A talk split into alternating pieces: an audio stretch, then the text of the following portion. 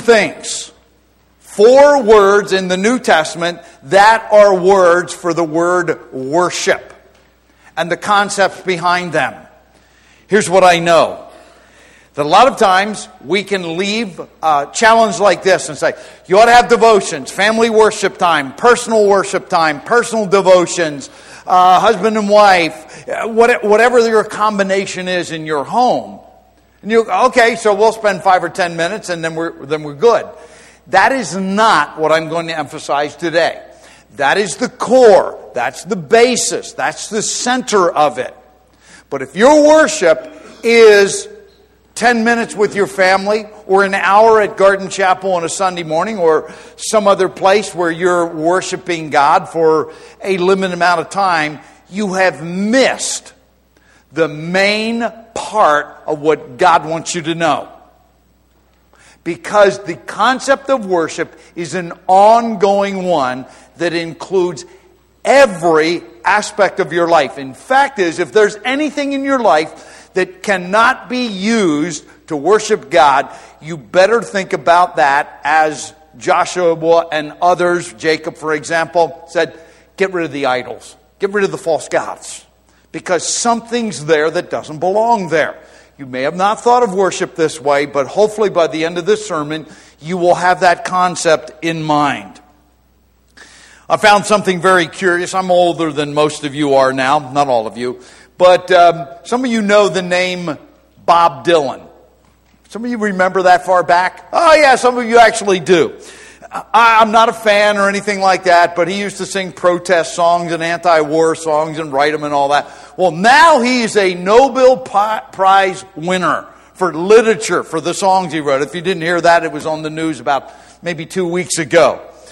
He had a phase in his life, and I have no idea if this guy ever became a born again Christian or not, but he had a phase in his life back in 1979 where supposedly he became a Christian. Maybe he did. I'm not judging him. I don't know. And he wrote a whole album that was supposedly Christian songs. And one of them, I don't know any others except for this one, it's entitled Gotta Serve Somebody. Some of you might remember that one. The phrase, the tagline is, you gotta serve somebody, whether it's the devil or the Lord. And you can look at that and say, who in the world would ever make a statement like that? Oh, maybe Joshua. Or maybe Jesus. Because remember what he said? He said, if you're not with me, you're against me. That kind of thing. Well, Joshua said the same thing. He said, You want to serve the gods from Egypt? You want to serve the gods from the other side of the river? You want to serve the Amorites, the, the gods of our culture where we are now? Feel free. Nobody's going to stop you. But as for me and my house, we're going to serve the Lord. That's the concept. The fact is, it's very interesting because you think these things don't make an impact. Sorry if you, are a Beatles fan, I'm going to pick on John Lennon. He was so angry that Bob Dylan wrote that song that he wrote a song, Gotta Serve Yourself. Literally did. He said, if you think about you're going to serve Jesus or Buddha, or he went down, if you're going to dance in the street like a Hindu, and he went down this list of things, he says, don't count on it. You got to serve yourself. And I will tell you, the rest of the song is so despicable, I would never even say the words out loud, much less in a sermon. That's how bad it was. If you don't believe me, look this stuff up. Google is a great thing. If you want to look, check out the pastor, you can check that out. The point is, you're going to serve somebody. You're going to serve something. Yesterday at the tractor pull, uh, if my voice holds out, that'll be amazing because I, I think I got sandblasted. This morning I woke up, I had that black junk that comes out of your eyes when you've been sandblasted all day long. We got blasted. But anyway, I used this same concept to challenge the guys at our driver's meeting and the ladies at the driver's meeting because I said, all of you serve someone. You really do said, Some of you, your idol might be tractor pulling. I hope not, because it's going to let you down. On the other hand, I believe, and Joshua said, but as for me and my house, we're going to serve the Lord. And I said that the place you start is by trusting Jesus Christ as your Savior. Because the truth is, To do nothing is still making a decision. You say, "Well, I'm not going to ser- I'm, I'm not going to worship anybody or anything." You're still making a decision because at that point you're doing the John Lennon thing. I'm going to serve myself because to not make a decision is actually to make a decision. My challenge today, the challenge to me, because as I looked at all of these things that I'm speaking about, point is, I realize I don't get it right. I have no excuse. I've been a Christian for over 40 years, I've been a pastor for over 28, and I still get some of this stuff wrong. So the challenge is to me, and I hope it's to you also. I believe the Holy Spirit will make that clear to us. But we're going to look at these definitions. Now, the first definition is one you've heard me use many times, or at least I use portions of it. But this is a general definition of the concept of worship. Has nothing to do with whether it's in a uh, worship service, and I'm glad we call this a worship service. It doesn't matter if it's your home devotions with you, just by yourself, or with your family. It really doesn't matter if you're taking a hike and you just look up in the sky and see all the beautiful things God has created. Really doesn't have to do with any of those. Has to do with all of them, all put together. And you're going to find that worship is indeed that. But worship is my heart attitude about God expressed to God. So if I love God, I care about Him, I want Him first in my life, I'm going to express that to Him. I could worship along with uh, Jordan as he was singing, or the songs we were singing, or I could worship in giving in the offering. But you know what? I could do all of those things and not worship. Because unless my heart attitude is being expressed back to God for what He has done and who He is, and what he wants to do, and just all the great and wonderful things that he represents, I'm still not really worshiping. It's my heart attitude about God expressed to God, and, and this is the one I'm going to emphasize today, and is reflected in what I do. If I say I worship God, then it doesn't matter if it's Monday morning and I have to deal with the boss. Or it's going home from church today and I have to deal with the traffic. It doesn't matter what it is. Or I go home and I have a cranky neighbor.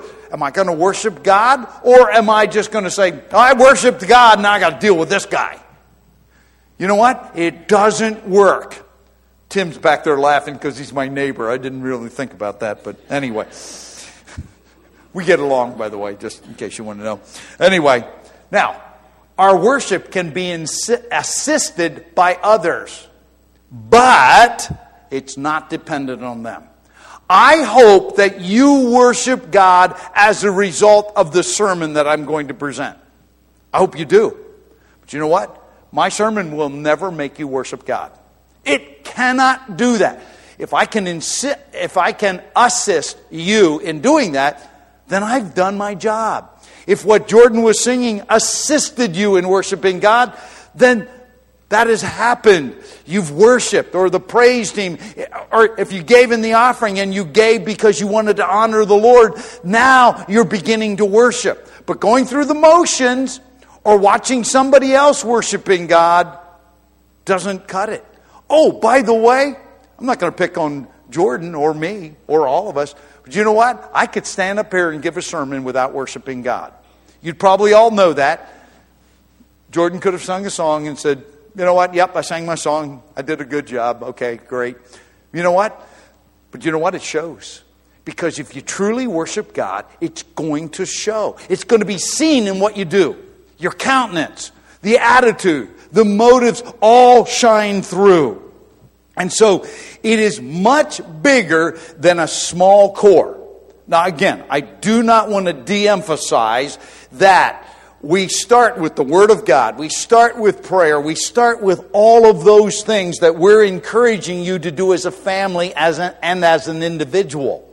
But if it ends there, if it ends with 10 minutes with your daily bread at breakfast, I'm not saying you didn't worship God, but that's highly inferior to what God wants us to do. I hope that for about an hour and a quarter you have worshiped God when you leave here Sunday morning. But if it ends when you walk out the back door, it's not what God's looking for. So that's my challenge today. I have a half an hour to look at these four words and give you some background from the Old Testament. The first word for worship is the one we normally think of. It is the one that the Magi, when they came to visit the Lord Jesus Christ, he was somewhere less than two years old, but he was not a baby. He was no longer in a manger. Notice he, they came into the house. And they came in, and it says they fell down before him and worshiped him. That's the one we normally think of when we think of worship. It is to adore or reverence God by moving away from my self centered view of life toward God. And we need to do it purposefully. We acknowledge His right to be the most important thing in my life, the most important person in my life. Somebody used the illustration this way. They said, This is like, and, and cats don't work with this, but if you have a dog and you come home, you open the front door, what does that dog do? He comes up and he's jumping up and down and yipping and carrying on, wants to lick your hand, and he is just so glad to see you. You that have dogs are now smiling. If you have a cat, you're not smiling at all. You know, but it doesn't it just doesn't work. Cats could care less. The point is this. That dog is in that sense worshiping you. The master has come home. My attention is there. That's this point. You see, the, the Magi didn't come in the house and say, Oh, wow, what great curtains you have. Isn't this atmosphere neat? Wow, you, you prepared a, a meal for us. No, none of those things. They focused on one thing only the Lord Jesus Christ. That's this kind of worship. And that's the one that is represented by uh, this word. And it is linked together with humbly bowing down. Now, when we humbly bow down, we could say, well, if you're going to worship God, then you got to be on your knees. By the way, nothing wrong with that.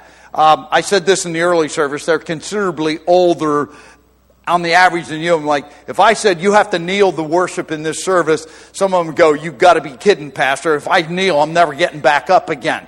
Uh, and there's nothing wrong with kneeling in worship. Okay? I would even encourage that. But it's kneeling and humbly bowing before God in every possible way. Intellectually, I recognize God is the one that knows all the truth. It is in, emotionally. I have no problem with you expressing emotion. I hope you do. You have a pretty sad life if you don't express emotion. But do you express emotion and bow down before God in expressing that. And how about physically? Well, that's the one we were just talking about. And spiritually, I recognize that He alone is so high above me that to come in His presence, I'm bowing down. I was just with some people of Indian descent. And when they would say something, and I, I thought I knew what it meant, is if they were, instead of saying thank you, they'd just go like this. And so finally, I just said, okay, what does that mean? And it said, it's kind of thank you, and, and I'm humbled by it, and putting all those together. That's kind of what we're talking about here. We don't come in and say, hey, God, I need this. God, won't you do this for me? I don't think that's really worship. Now, we can ask Him anything. That's not the problem. But we do it humbly. We fall before Him, recognizing how high above us He really is. When I look, think about these kinds of things, I look back. Um, we weren't a highly Christian family. My parents were Christians. It wasn't a real big priority, but I can tell you one thing. Sunday morning, nobody ever asked Dad, Do we have to go to church today? It was like, it's Sunday morning, it's church. It's Sunday night, it's youth group. You're going to be there. It, really doesn't. You know what? It was a priority. I'm not going to say that I was worshiping. I wasn't even a Christian then. But it was something that was a priority. It was something that you can do. If you don't set a consistent time to be in the Word of God and to pray, you're probably never going to get to this point. Because you're going to say, Well, I'm going to do that. I'm going to humble myself before the Lord, and I'm going to wait on the Lord, and I'm going to be before the Lord. But if you don't set a time to do that, and a place sometimes, you got to do both sometimes. To do that, you're probably never even going to get started. I encourage you in that direction. When I go back to the Old Testament, I go and I think of this concept, I go to Job. You remember Job. He is blameless, upright, fearing God, and turning from evil. That's God's opinion of him, not his. Uh, and he is doing these things. And he calls his family together, and on a regular basis, he offers burnt offerings on their behalf. Because he says, Perhaps my children have sinned in their heart and, and turned against God. And so he offers burnt offerings. This is this kind of worship. How do I know that? Because a burnt offering, if you don't know the Old Testament offering system, a burnt offering is an offering that the whole animal is offered on the fire, completely burned up. The priests don't get any of it, you don't get any of it. It's all completely for God, nothing for you. It's all focused on God. Humbly coming before Him, bowing before Him, acknowledging His rightful place. And you know the story, it continues on that Satan says, Oh, well, yeah, he worships you, he serves you because nothing ever bad happens to him. So he says to Satan, You can take anything from him except his life and his wife. His life because I'm just putting a rope on there, and his wife because I'm going to let her nag him for a while and call him a fool and other things. Um, and so you know what happens. All his children die. All his crops, uh, not crops, but all his cattle and, and flocks are gone. His servants are all gone. Everything is gone. Last thing that happens is all his children are gone. And here's what it says. Then Job arose, tore his robe, shaved his head, fell to the ground, and worshiped. Whoa. That's putting God in his rightful place. But that's what we need to do. Every area of life, good or bad. See, Job was worshiping God before anything bad happened. When he was the greatest man in the East, he was worshiping God. When he lost everything except his life and his wife, he was still bowing, falling before the Lord, and worshiping. In fact is, he said, I came with nothing. I came naked from my mother's womb. I'm going to be naked when I return. And he said, The Lord gave, the Lord has taken away. Blessed be the name of the Lord. And through all this, Job did not sin, nor did he blame God. Wow. That's worship. That's this kind of worship. So here's what it comes down to. Do I have my devotions? Do I read scripture? Do I pray? Do I sing before the Lord? Those kinds of things? The answer is absolutely. But here's what happens is when I leave that place of that worship, do I continue to live that way? Is that my attitude? Job's was, ours should be. The second one is the one where we'll concentrate on from Joshua chapter 24. Because it says, and, and the verse in the New Testament, I'm going to use this verse twice because two words for worship are found there. The first one is served, and the other one is obviously translated worship itself. But it says they exchanged the truth of God for a lie and worshiped and served the creature rather than the Creator who is blessed forever. Amen. Here he says they knew about God. They knew the truth about God, but they abandoned it. And they decided to serve someone or something different. And when they did that, they became despicable. If you read the rest of that chapter, that's one of the chapters that we go to when we talk about homosexuality. It's they, they didn't know what gender was for. They didn't know what sexuality was for. They got it all messed up. And then you read the last part of the chapter. It says they did all these horrible, rotten, no good, sinful things.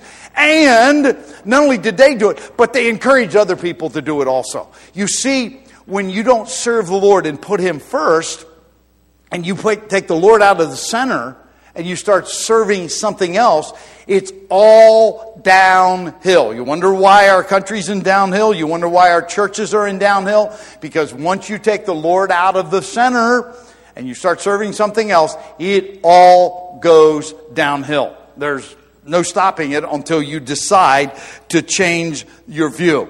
This is to serve God and people in a practical way and in spiritual ministry. So it could be preaching or teaching. It could be missions or evangelism. Or it could be helping your neighbor. It could be bringing somebody food when they're sick. It could be visiting someone. It doesn't matter what it is. All of those things that you do should be acts of worship. I will tell you, I already said it. There are times when I do things, I do it just because it has to be done. My wife asked me to do something. I try not to have a bad attitude, but okay, I'll just go do it and get it done. You know what? Wrong attitude. Because if I have a right attitude, I'm going to do it in a worshipful service kind of manner, a worship manner. I'll tell you what, it'll make a difference in your life. I tried to do it right, but I'll be the first to admit I don't always do that. I'm not telling you it's right. I'm just telling you that's, that's the truth. I don't get it right. This is the word that is used to describe the Old Testament priests. You know what a priest is? A priest is someone who, on behalf of people, comes to God. The, what did the priests do? They took the sacrifices and the offerings from the people and brought them to the Lord. They served God by serving the people. That's this word. If you're going to worship, it means you're going to serve other people. Peter was up here this morning and he thanked the, the people who helped with the tractor pull. By the way, that includes people that prayed for us. That's a part of worship. Because when you do it for the Lord's sake, because He's number one, it is an act of worship. Did I have fun? Yeah. Was I able to minister to somebody else? Yes.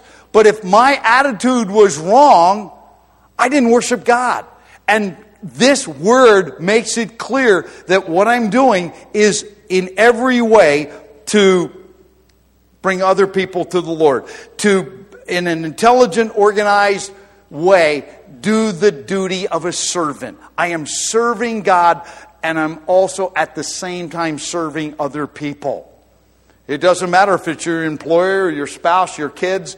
I don't know if you've thought about that, husbands and wives, moms and dads, is when you when you are bringing your children up in the nurture and admonition of the Lord, that should be an act of worship.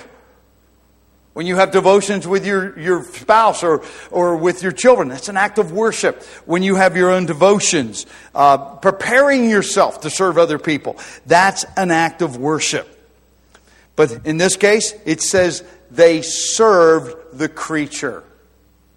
That's the John, John Lennon thing. Is you got to serve yourself. Nobody else is going to do it for you. It's exactly the opposite of what the Bible teaches. In fact, it's one of the most verses, many of you probably memorized this verse, but it's Romans chapter 12, verse 1. It says, I beseech you, therefore, brethren, by the mercies of God, that you present your bodies a living sacrifice, holy acceptable unto the Lord, which is your reasonable service of worship. That's the word. You see, my whole body, not just Sunday morning, not just my mouth, not just my brain, my whole body, a living sacrifice, is to be used to serve the Lord. Everything I do. And if you cannot do something as service unto the Lord, as a worship act unto the Lord, it probably doesn't belong in your life. That's one of those things that Joshua would have said, get rid of the idols. That's what Jacob would have said, get rid of those idols. You can check, if you will, the worship test of what I do with my life. If it's not an act of worship, probably need to get rid of it. In fact, I'd probably go further than that. You probably really ought to get rid of it because it's probably hindering you. But let's take our focus back to Joshua, and we're in Joshua chapter 24. The word service or serve or servant is used 13 times in that short passage. There's a reason for it. Because this is, you know, the end result is he said, But as for me and my house, we will serve the Lord. See, Joshua wasn't saying to his family and his clan, We're going to have a worship service. We're going to have devotions as a family. You have to do those things because you don't have the instruction behind it. You don't even know what worship is.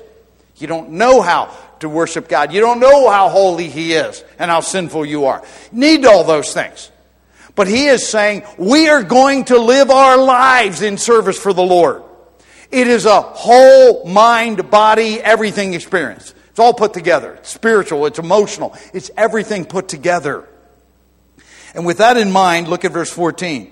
It says, Now therefore fear the Lord, and notice this, and serve him in sincerity and truth, and put away the gods which your fathers served beyond the river and in Egypt, and serve the Lord. Starts with serve, ends with serve. He's saying this is that if you're going to be who God wants you to be, you're going to serve the Lord. And he says you're going to do it with sincerity. That is the word integrity. It means entire or complete. It is not a part of my life I'm going to worship God and serve Him. It's with every part of my life. If you don't think that's a tall order, they said, Oh, we're going to serve the Lord. The people did. He says, Oh, no, no, no. It's hard to serve the Lord. You don't understand what you just vowed to.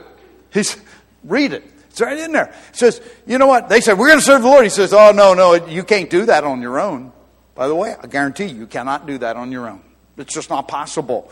But he goes on to say, and if you're going to do that, you need to do it with truth. That's why you need your own fam- your family time with the Lord, your personal time with the Lord, your time in Bible study and worship services and preaching and teaching and all those things.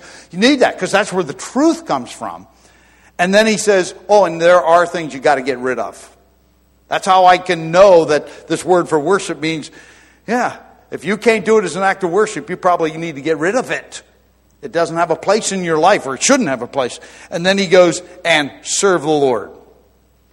And he said, if it's disagreeable, and there where it comes out, it says, if it's disagreeable, uh, choose which gods you're going to serve. The gods from Egypt, the gods on the other side of the river, the Canaanite gods, or the Lord. You need to make a choice. And they came back and they said, no, no, no, we will serve the Lord. And he told them, You're not going to be able to do that. The Lord is a jealous God. He won't forgive transgressions. Their sin has consequences.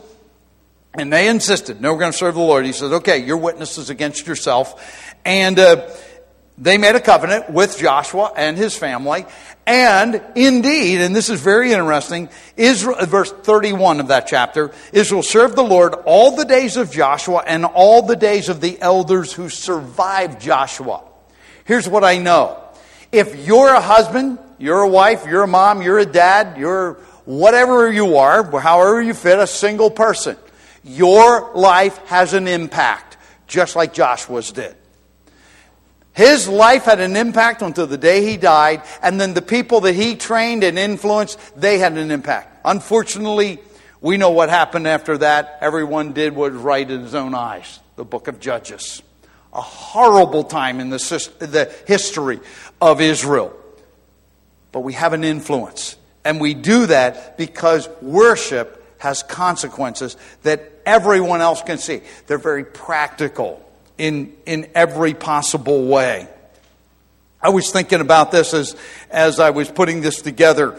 Um, when my kids and I would go backpacking. One of the things that we would do, we would, when we camped at night, we would always have devotions. And it was pretty interesting. We did that because that's what we did as a family. We always did that. But here's the cool thing there'd be other people at the campsite where we're, we're have our tents pitched, and we'd say, hey, we're going to have a Bible study time and, and time of singing and praying. Want to join us? What an interesting time we had because they would join us we had an influence way beyond that. It's a very practical kind of thing. Our neighbor kids would be hanging around. It's like, hey, it's devotions time. You're invited in. We'd have devotions with the neighbors. All of those kinds of things. It makes an impact uh, beyond yourself. The third one, and I need to speed it up here, is the second word in Romans chapter 1, verse 25. It says that they worship. This is one that has to do with adoration, it has to do with emotions. Christianity and worship God, worshiping God is not just about emotions. There's been a wave through Christianity for quite some time now. It's all about emotions. No, it's not all about emotions, but without emotions, it's not the full package. It's not all of it. This word says, I have adoration and reverence and fear, but it stresses that I have feelings, emotions. I'm not just going through motions. I have emotions. And there's nothing wrong with that. We are to love God. We are to enjoy Him. We are to interact with him. He walks through the valley of the shadow of death. There's emotions that go with that one. But also, when you're on the top of the mountain, there's emotions that go with that one. Because God wants us to honor Him, to make Him the full object. Guys, your wives will tell you that if you had no emotions toward them at all, and then you ask them to marry you, they'd probably tell you to go soak your head. You know, it doesn't work that way. Human interaction has emotions, and our worship of God has emotions. These people worshiped, and their emotions went toward the creation, not the creator. You will have emotions. There will be things that stir you up, and you get all into them. Nothing wrong with that. But you better make sure that the primary one is God Himself. Nothing wrong with that at all. And we need to keep that in mind. In fact, is in this whole thing, there is that emotional attachment. Jacob found that out, and I'm just uh, tailing off of Peter here, but in um, Genesis chapter 35, when Jacob started to get his life right with the Lord, it wasn't just him. He turned around and it affected his whole family and the emotional dynamic because his father in law wasn't a real happy camper with him because he said, Let's get rid of the idols. That caused a problem. In my Sunday school class, we were talking about some of these things is that when you make choices to follow the Lord, to worship the Lord, there are going to be upheavals in your life because you're now not emotionally attached to something from the past. You're emotionally attached to what God wants to do in your life. And so when you take studying the scriptures and praying together and, and those types of things together, and you put them into practice, there should be an emotional attachment to that. Something that reaches out way beyond just, yeah, I worship God. If we, ever, if we ever get to that here at this church, we can say, oh, we got all our beliefs right. We, we, we have all our doctrines right, and we sing the right songs, and, and but we you know, come in as somebody told me one time it was like going into a morgue, going to the church they came from. We ever get to that, forget it, folks. I don't want to be here. But if we cannot express ourselves in emotions, we have lost something. The last one is the one that has more to do with um, our duty toward God. And you go, well, that's what I always thought it was. You know, if I'm worshiping God, that's, that's what I'm supposed to do. But, look right in the middle. It makes a distinction between doing our best for God and carrying out the common tasks of life. If I am worshiping God in this way, I'm not just doing something. I am doing it for the Lord. Yeah, and you can do ministry. You can work in the church nursery and worship the Lord. You can clean our bathrooms and worship the Lord. And I know some of you do because I've been here when you do it. You can teach the Sunday school class and you can do all those things and you can be worshiping the Lord or you can be doing it because Pastor Paul said we need somebody to do it, so I guess I'll do it. You know? You can, you can worship the Lord Monday morning when you're at work. Oh, i I got a job because, well, I need a paycheck, so I got to pay my bills. Or you can say, no, no, no. My life is 100% given over to the Lord and I'm worshiping God. Oh, yeah, I'm getting a paycheck and I'm paying the bills, but I'm doing it because I'm serving the Lord. That's the bottom line here. It's interesting that the, the quote I have here is from Cornelius in Acts chapter 10. It says he was a devout man, one who feared God, and notice this, and I really like this, with all his household. Cornelius, at this point, when this was when he, they're talking about him, he wasn't even a Christian, but he was a man who was dedicated to doing the right thing before God. He was devoted. He was consistent in his focus on God. Now, he didn't have all the pieces of the puzzle. Very shortly hereafter, he will, because he will have come to the point where instead of going through a ritual, he would now have the whole ball of wax. A little bit like the Ethiopian eunuch. He had come to Jerusalem to worship God, but he still didn't know about Christ. He still hadn't personally trusted Christ. And Philip goes up and he explains to him that Christ was the answer. He was the one that was the sheep that gave his life. Makes a whole difference in what we do when we serve. When you look at each of these things, it's an attitude to live for and from. For example, I, you hear me say a lot of times that the husband, the man, is to be the spiritual leader in the house. By the way, if he doesn't do it, women, you'll have to take up the slack. That's sad, but you'll have to. Uh, but here's the strongest verse. Uh, actually, it's a, a passage that I believe puts that down. There's lots of others. We can talk about Job and we can talk about Jacob and we can talk about a lot of other ones. But in, uh, but in uh, 1 Corinthians chapter 14, verses 34 and 35, it tells us that women are to be peaceable in the church. That's what the word means. They're not to be argumentative and getting in fights at church. But if they have a question, maybe they have a problem, they, they don't understand something, or they disagree, what are they supposed to do?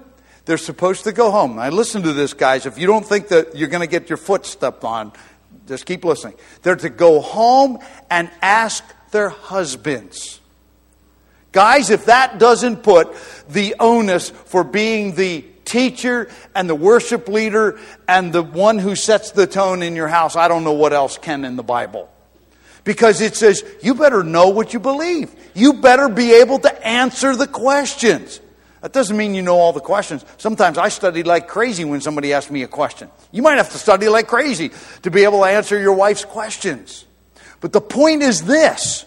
If you're going to be a spiritual leader, guys, and this is not a Father's Day sermon, but this is uh, absolute truth. If you're going to have worship taking place in your home, guys, you need to step up. Don't let it to your wife. Don't let it to your kids. Don't let it to your Sunday school teachers or the youth leaders. Uh, they all have their place, no doubt about that. But you better step up. And starting with your wife. And then we go to the classic passage in Deuteronomy chapter 6. Because Moses says, and when your children, when, when your sons and your grandsons ask, you know, what's going on here? What, you know, what, what, what's going on? What are you going to tell them? They'll ask, hey, what do these statutes mean? What do these commands mean? You know, how do, how do I know what, what's right and wrong? He says, Here's what you do, dads. He says, You tell them to love the Lord thy God with all thy heart and mind and strength and soul. And you in the New Testament, they asked Jesus that question What's the greatest commandment? He says, Exactly what I just said, and love your neighbor as yourself. He had one, one answer with two parts. He says, Everything to God, that's first. And this is to the fathers. this is to the husbands. This is to the man of the house. He says, you need to put God first, and then you need to teach those under your authority. And Deuteronomy goes on and says, you know, tell them it's God has to be totally first. And then he says, and when I'm commanding you, it shall be on your heart. This, remember I said this worship is not just going through some duty. Not just having devotions or family worship time. Not just going to church and making sure the kids get to church. None of those things. It's, a, well, it's those things, but it's above that. Because he goes on in verse um, 6 of Deuteronomy chapter 6. He says, The words which I command you shall be on your heart. Totally envelop you, because that's what it's talking about. And you'll teach them diligently. Diligently. Not just haphazardly, with purpose. You'll talk when you sit down. You sit down for a meal.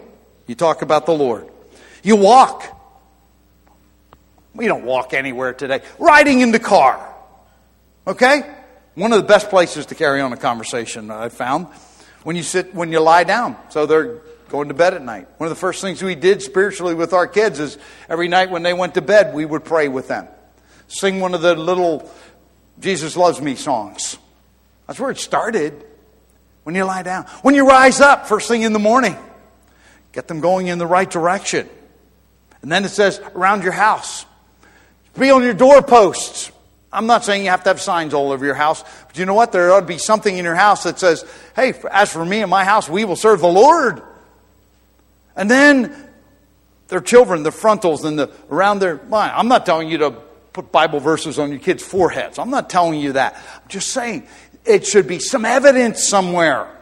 If you're going to truly be devoted and consistent in what God has asked you to do, it's going to show in your home, in your life, in every part of what you do as a family. So, worshiping God? Absolutely. As a family? As, a, as an individual? Absolutely. As a family? Positively. Just a small section of your life? Not a chance. It's all of your life. And guess how you do it, guys? You do it by being an example. How do you do it, moms? How do you do it, wives? By being an example. How do you do it, young people? By being an example. Living it out from the heart, with emotion. I really care about this. It's not my job. You would have gotten rid of me as a pastor a long time ago if I didn't have some passion for this job. I didn't say I do a great job. I'm just saying, if you thought Pastor Paul needed a job, so he, he's employee at Garden Chapel for 28 years, you'd go, get rid of this guy, get somebody that cares. But if you're going to worship God, that's what it's going to look like. I need to do that in my house, you need to do that in your home. You need to do that in, I need to do that in my life, you need to do that in your life. That's this whole thing. We're setting the foundation for worship. And it starts small and goes from there. If you're not doing that and you wonder why God isn't using you in ministry, go back and start from the beginning. Get back to the core. Am I really into it? Am I doing everything? Is my life a living sacrifice for the Lord? Let's all stand together as we close. Father, it's a joy to be challenged from the Word of God, and Lord, it is also downright scary because as we look at these things, we realize that all of us come way short of what we talked about. As I express my attitude about God to Him, it changes my life. It changes my attitude. It changes my heart. It changes my emotions. It changes my tongue and my actions in every way. When we worship you, there is nothing that should be off limits. And if it's off limits, then it shouldn't be a part of my life. Lord, I pray that we would allow these truths to soak into our minds and hearts. And we would truly, as for me and my house, serve the Lord. Lord, we thank you in Jesus' name. Amen. God bless. Go with God and be a blessing to someone else.